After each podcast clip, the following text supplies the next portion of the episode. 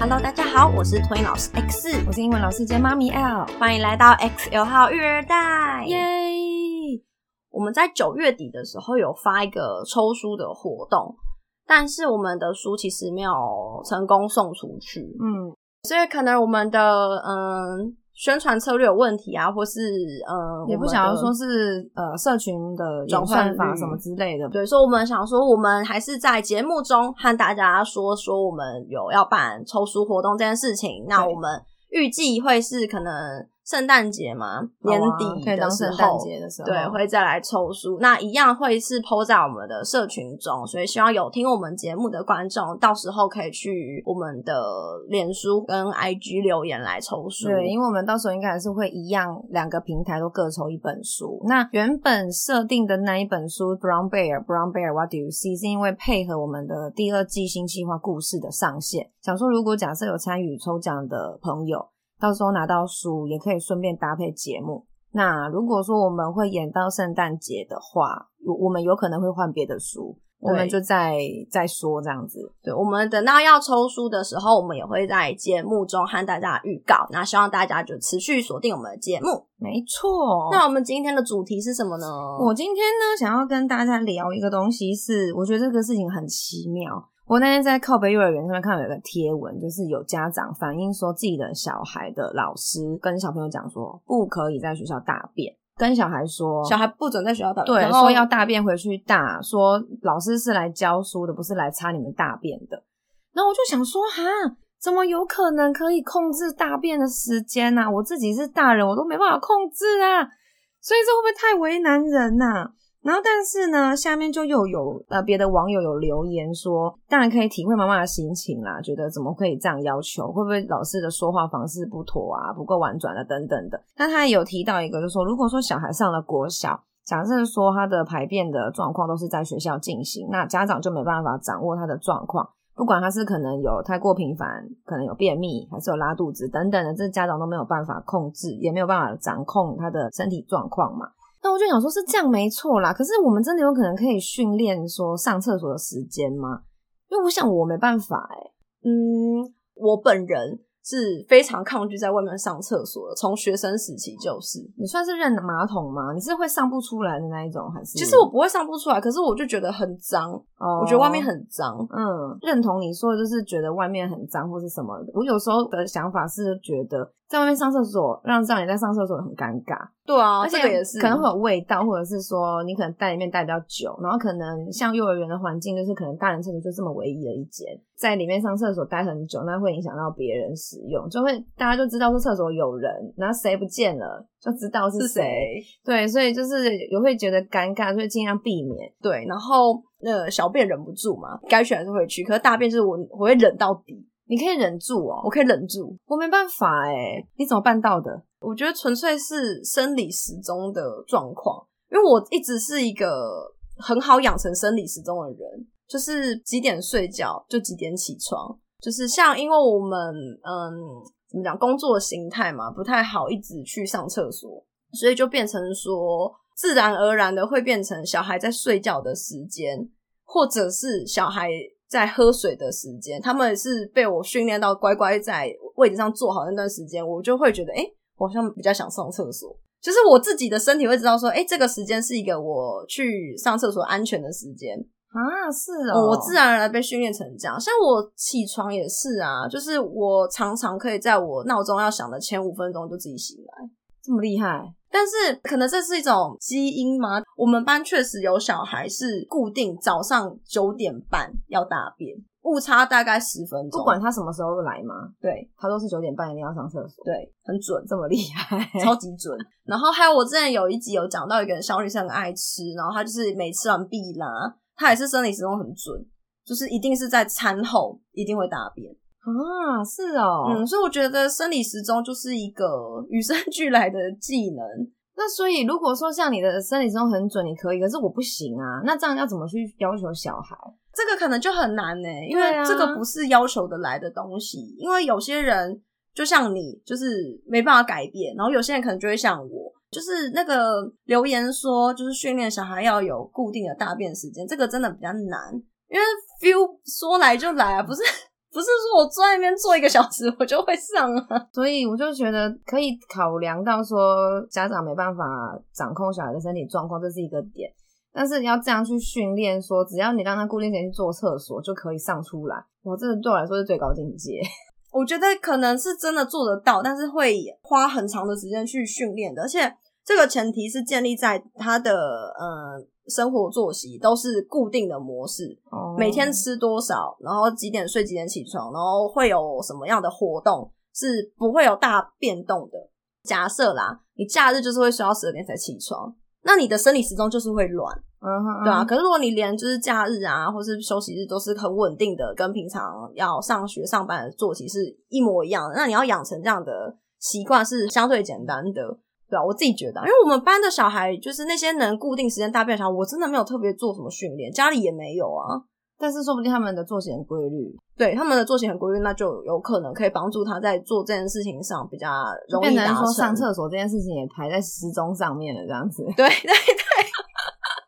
就这种感觉。就是九点起床，然后比如说十点上厕所，然后十一点到十二点之间吃午餐之类的，对对对都在他的生理时钟表表上了，这样。对，他的那个时钟自自己有一个表，这样隐形的那个行程在上面走。好吧，那我真的是认真，从来没想过自己的生理时钟表怎么样。我自己也没有意识到这件事情，是直到就是我做这个工作之后，我才发现说，哎、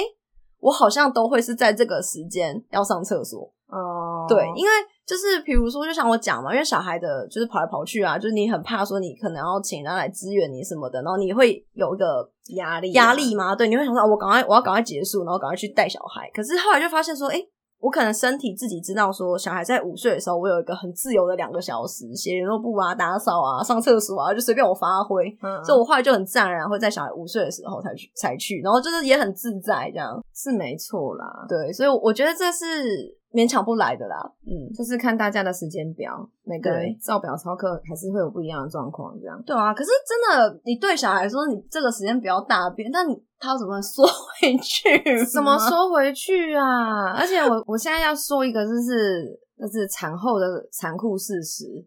生小孩之前没有人告诉你这些东西，怎么了？就是生完之后真的会有那个是叫什么膀胱。膀胱跟大号那什么括约肌之间那嗯方面的骨盆的那些肌肉，对，真的会比较松，不是只是肚子松而已，所以会不太能忍尿尿跟大号。哦，真的假的？我没我至少我是没有运动习惯的人，所以我刚生完的那一年，我真的有有点困难。可是，一直到是哦现在，就是小孩也三岁半了，对可是还是会有。就是我现在没办法，不像年轻的时候，不像以前还没生小孩之前，我可以忍大便，就是真的，比如说我我现在的场所不方便，我要忍到我某个场换到一个所地方。去上厕所，我完完没完全没办法忍哦。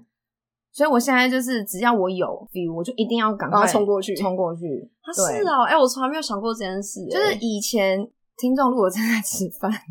好吧，对不起，我们我们 不是故意的，但是就是因为这让我想到，就是上次我同事跟我聊天，他也是跟我讲，因为我原本以为只有我有这种问题，因为我是没有运动习惯的人。对可是那天我同事跟我聊天的时候，他就跟我说，为什么我们那天在也是午休哦，就是我们讲话讲到一半，突然间他就站起来，然后我就想说他怎么有急事要处理，是不是？然后他隔天来跟我讲说，他为什么昨天那样，因为他突然间想上厕所。他就一定要，可是他他他又是觉得在公司会尴尬的人，嗯他是离开去附近的捷运站。然后我想说，哦，我说你可以忍住哦。他说他觉得这个短短五分钟路程他可以。然后我就说，哦，如果是我就直接在学校处理了这样子。对，所以我就以为只有我有这个问题，然后但我没想到就是他也有，而且他的小孩已经十岁了。对，所以就是我觉得这个是可能听众妈妈们，如果假设你有面临到产后，你有觉得自己的就算是大小便相关的问题的话，你不要觉得怎么只有自己这样，就是可能是正常的，因为真的有这种情况。是哦，对，所以我才会说，如果对于我来说，我很难去控制跟规定我的上厕所的时间，因为我以前肠胃本来就不是太好的人，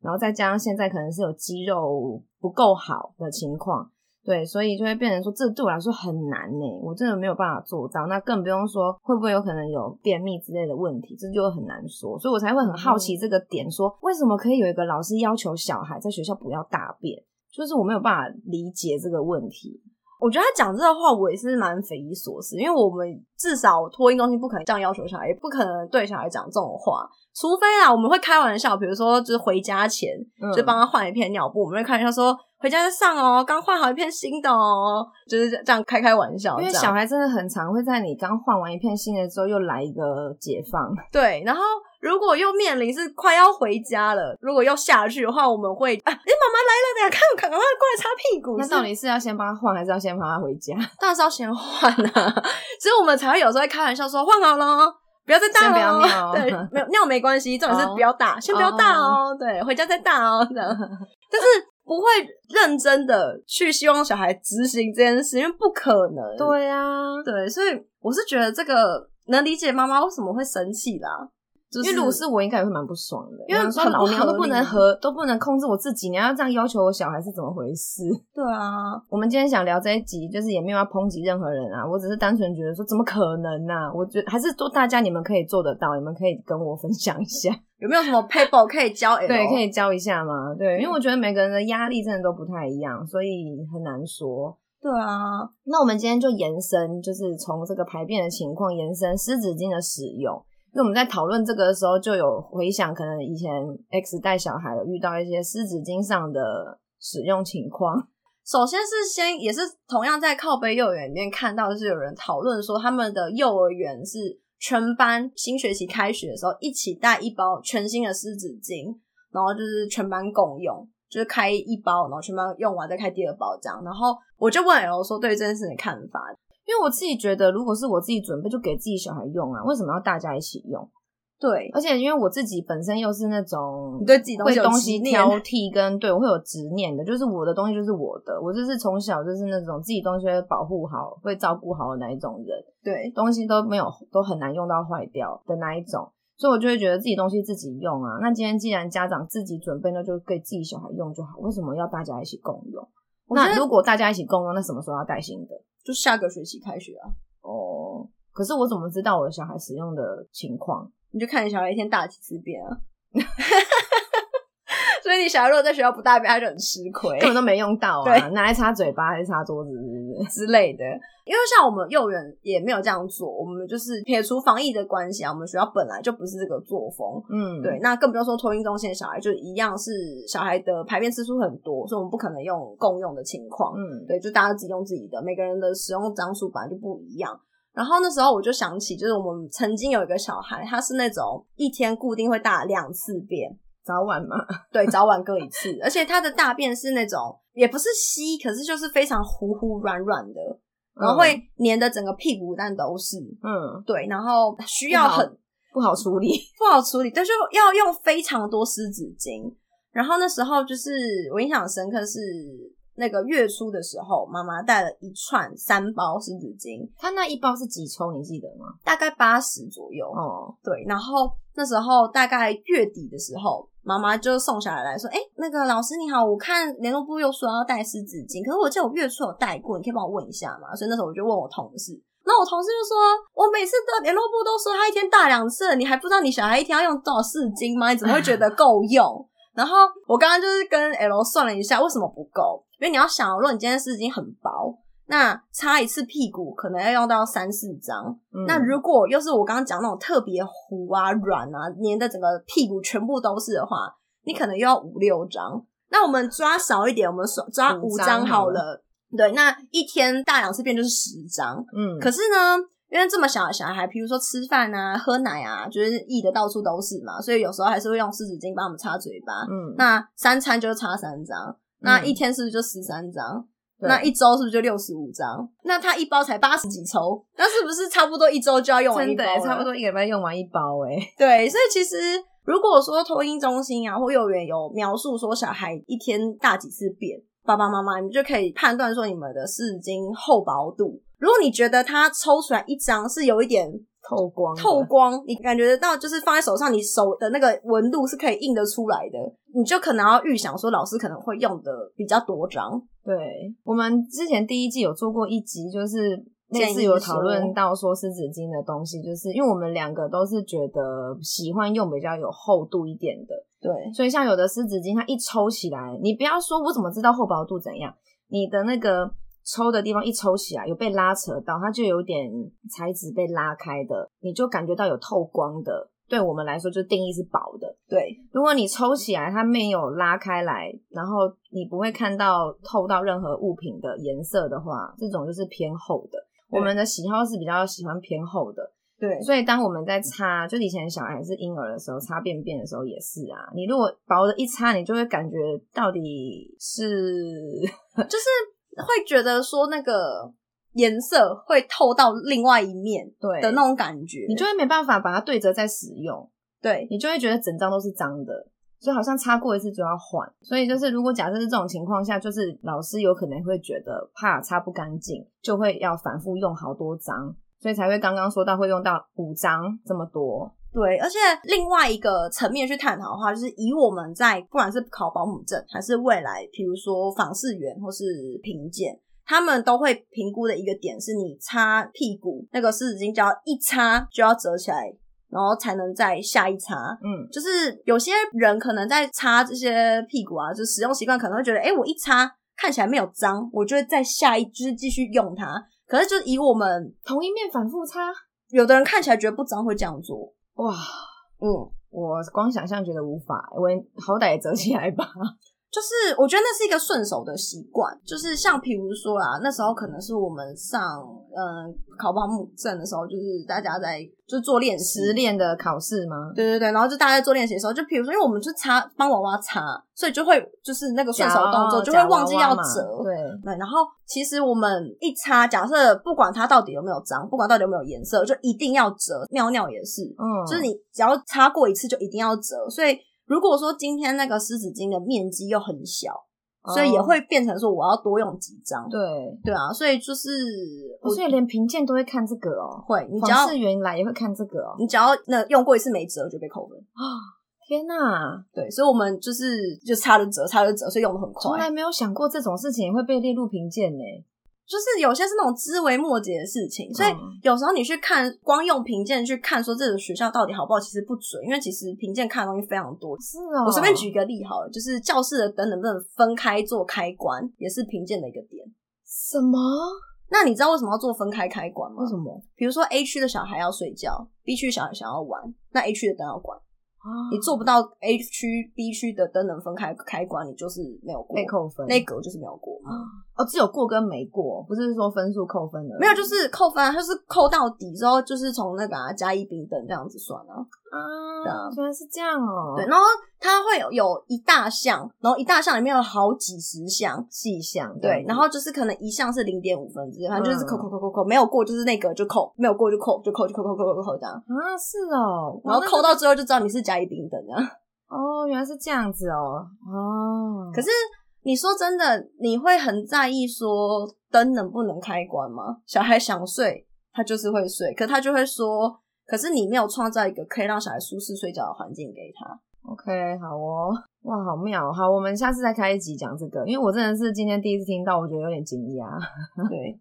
而且我跟你讲，换尿布这件事情，我们哇，我们可能经验很多的，我们每次都被每天都在换，不是每次那个访视或社会局的人来，他都能找到一个很小很小很小的毛病。比如说，我们要在呃尿布垫上帮小孩换，对。然后有些尿布垫的材质是一面是防水，一面是布的，嗯，对。然后通常我们会觉得说，就是布的那一面是给小孩躺的那一面嘛，那底下那个防水是防说布的那边渗下去嘛。可是现在他们就说，因为我们就是疫情期间，反正他就跟我们说，我们要么就是用一个全防水的，要么就是我们是要那个。防水要防水面朝上，小孩躺防水面这样。啊，我不太懂这个防疫期间跟这个防不防水的有什么关系耶？因为他说这样子我们才可以消毒做确实，然后布的那个面才不会有那个交叉感染的哦，然后清洁的问题。天哪！然后就是你换尿布前后洗手有没有洗超过二十秒啊？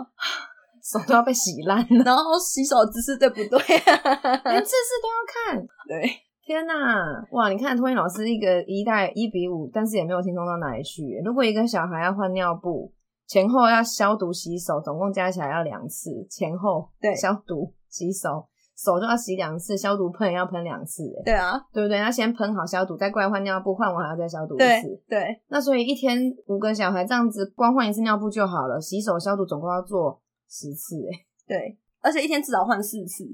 这样子平常就要做，加上疫情又要有更多的桌面加倍啦对加倍的。对，所以我之前有一次节目才在讲说，那个我的时间都拿来消毒，就是我们疫情之后，就是增加的新的消毒是对于桌面啊，哦对于隔板啊，就是对于、哦你要消毒物品变多了，没有对变多了，哦对，所以我之前才会说我们的那个 消毒工作变多，我我多了一整个课程的时间都在消毒，就是否桌面啊，好吧？那可是真的就是疫情的关系就没有办法啦。讲这个，我想到我们学校托运中心有另外一个打卡系统是按指纹。我洗手洗到我按指纹按不过、欸，我有一天下班，我真的不夸张，我按那个指纹，我按了二十分钟按不过，因为他认不出我的指纹。那最后怎么办？我最后就是进系统，然后新增了一个新的指纹，然后重新打卡这样。啊！天哪！而且好几次哦、然后我那时候我那个礼拜就加了三个指纹，所以这可以算是后疫情时代的困扰吗？不是，而且真的很扯，就是我连续三天都按就是二十分钟，然后连我们主任都说 算了啦，你你你先回家，我到时候用写的。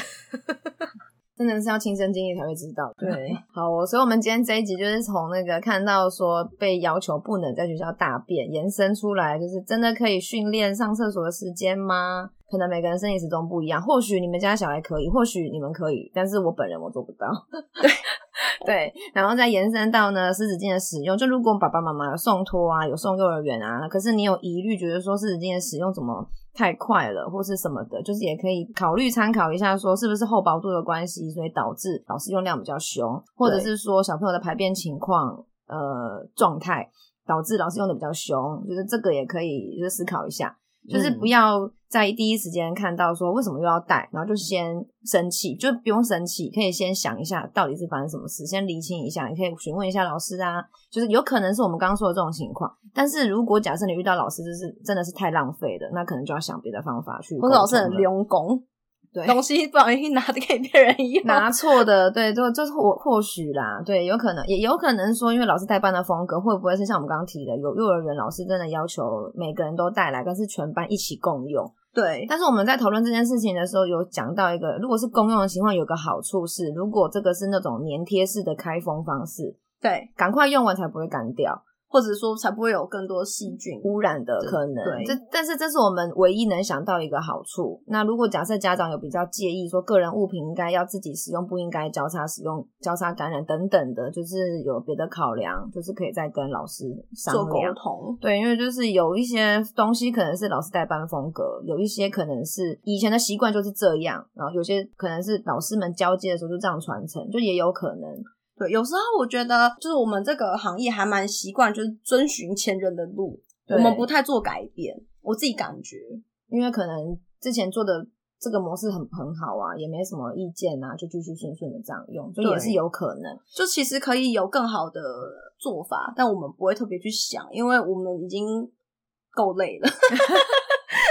带小孩然后要写一堆 paper，所以就是我能继续照着以前的模板继续做，我就不会想要创新。嗯，即使创新可能是让我更省事或者更有效率，可是我们就是因为创新都是需要一段，你需要去思考，跟你需要去执行之后才知道这个方法好不好。对，然后我们就是，呃，我觉得有些情况下我们会没有心力去做这个创新，就会导致说，就是有些方法可能不合时宜，但是我们没有想到。嗯但如果说爸爸妈妈可能了解老师的状况，然后有一个新的 idea，然后你发现说，哎、好像可以试试看，那就可以跟老师做个讨论或建议。也许老师会发现，哎、你们帮我突破了盲点，也不一定。嗯因为像之前我也有发生过，就是尿布的，然后就是也是才记得不久前才带，怎么老师又写联络簿，我就还在跟我老公想说，奇怪，我们才刚带嘛，然后就是本来自己也在 murmur 这样子，我那时候就变成说我翻联络簿去找。哦，什么时候带什？么时候老师写要带那个尿布，你就想哦那个日期到现在，然后算一算，哎，如果平均用几片，哎，对了，差不多了，应该是这样了。所以我们就是没有去跟老师争执，因为我们就自己先在家里面想了一轮了啊。对了，是这样没错啊，那难怪要带尿布了，就是像这样类似这种概念。，对，其实差不多，小孩固定一天就是换四到六片，嗯，，对，就是看就是大便的频率高不高。嗯，对，那就是小孩到底有没有大便，就是老师理论上都会写，所以就是这应该也还蛮蛮好判断说到底今天用了几片，然后再去嗯算说就是你们的那一串尿布有几片，嗯就是这样，其实就跟 L 讲一样，你可以其实你算得出来，就是现在又要带到底合不合理。对，那因为比较婴幼儿阶段的话，用量最大的东西就是湿纸巾啊、尿布，所以爸妈的嗯钱就是都几乎花在这些东西上面了，所以当然会去计较跟会去呃留意这一块是很正常的。所以就是今天提供大家一个参考，如果你有遇到一些情况啊，你觉得诶怎么好像怪怪的、啊、不合理，可以先想一想，可能是什么情况，然后呢再来决定说啊，那对这个是的确是要再准备了，或者是诶不对啊，怎么会这样，可以再跟老师沟通看看。对。以上就是我们今天的节目内容，喜欢的话欢迎订阅及分享，也可以到 Instagram 或是 Facebook 找我们聊天哦。谢谢大家，拜拜，拜拜。